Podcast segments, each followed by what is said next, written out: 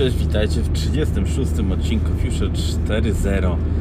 Tym razem porozmawiamy o opakowaniach. To jest bardzo ważny składnik, jakby nie patrzeć, naszego życia, gdyż spotykamy się z nimi zawsze. A często też, no, nie ma co się oszukiwać, kupujemy piwo, tak zwany złoty napój.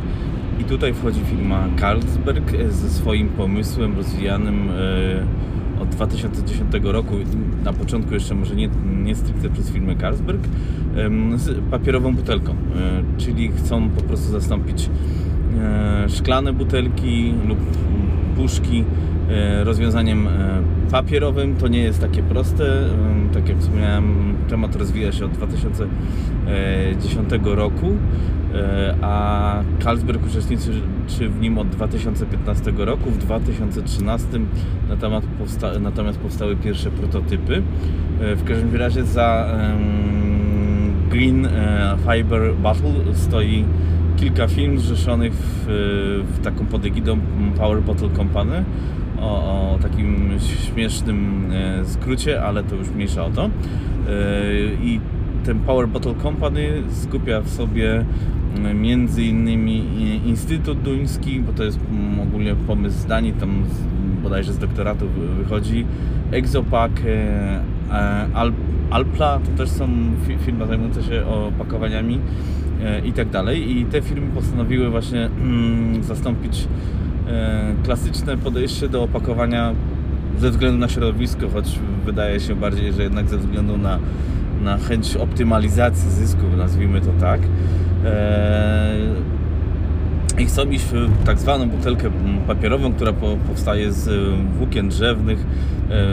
Firma informuje, że to są lasy z hodowli zrównoważonej, więc totalnie pro, pro eko.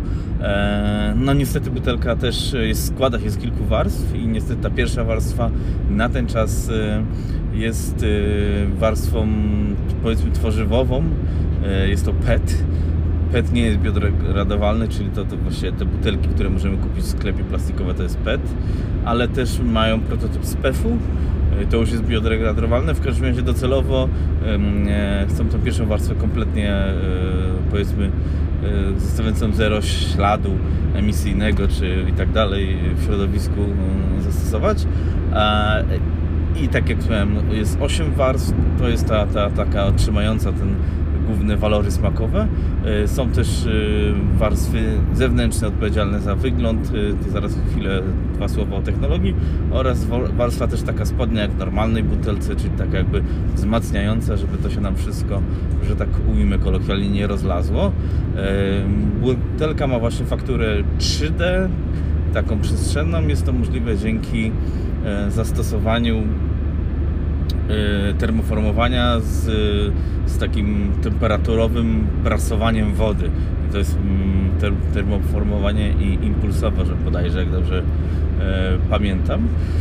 Niestety jadę samochodem, więc nie sprawdzę w notatkach, ale w razie czego w notatkach będzie korekt. E, no i generalnie e, jeszcze e, projekt jest na takim etapie, że w sumie Carlsberg, są też tam bodajże już inne firmy, Coca Cola, chyba w to też się zaczyna angażować, jeszcze nie wie, jakie zamknięcie dać dla tego, czyli, e, czyli czy to będzie kapsel jakiś plastikowy, czy też pochodzenia celulozowego, papierowego i tym podobne. E, mimo wszystko jest to ciekawe, szczególnie w połączeniu z tak zwanym snap-packiem, który rozwinął Carlsberg całkiem niedawno. Jest on głównie dostępny teraz w w Wielkiej Brytanii i opiera się na obecną chwilę na w temacie sześć i cztery, powiedzmy, paków dla, e, dla puszek, e, oczywiście z piwem, no bo to Carlsberg. Wynika to tak, że e, mamy e, normalnie, jeśli mamy zgrzewkę, to jest siedemdziesiąt sześć procent, e, przepraszam, jeśli, normalnie jeśli mamy z, e, zgrzewkę, to mamy, no, po prostu taką folię e, zgrzaną, a tutaj w snap-packu z tej folii zrezygnowano w siedemdziesięciu sześciu procentach, czyli prawie osiemdziesiąt procent folii użytej do zgrzewki i zostało zastąpione klejem. Po prostu kropelkami kleju, którymi są połączone puszki zero trzydzieści trzy, czyli te mniejsze. I one są na tyle mocne, te, te, te kropelki lub te połączenie, że bez problemu ta folia biegnąca przez tą, powiedzmy, środkową puszkę w sześciopaku funkcjonuje jako rączka, a, a cała reszta jest trzymana kleju, ale jednocześnie jeśli chcemy oderwać tą puszkę, no to nie ma problemu, ta kropelka kleju puszcza i, i to się po prostu dzieje, więc w połączeniu i to jest naprawdę interesujące, bo siedemdziesiąt sześć procent zaoszczędzenia folii, która jest no, dużo gorsza, jak nie patrzeć, od butelek szklanych, no jest to realna korzyść i dla środowiska, no i oczywiście dla producenta.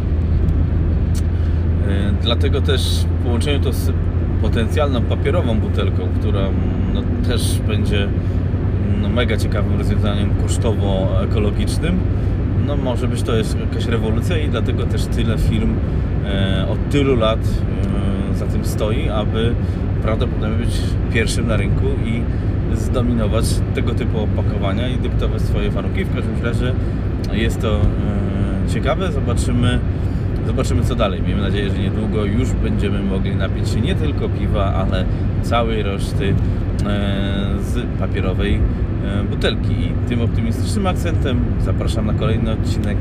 Na razie i cześć!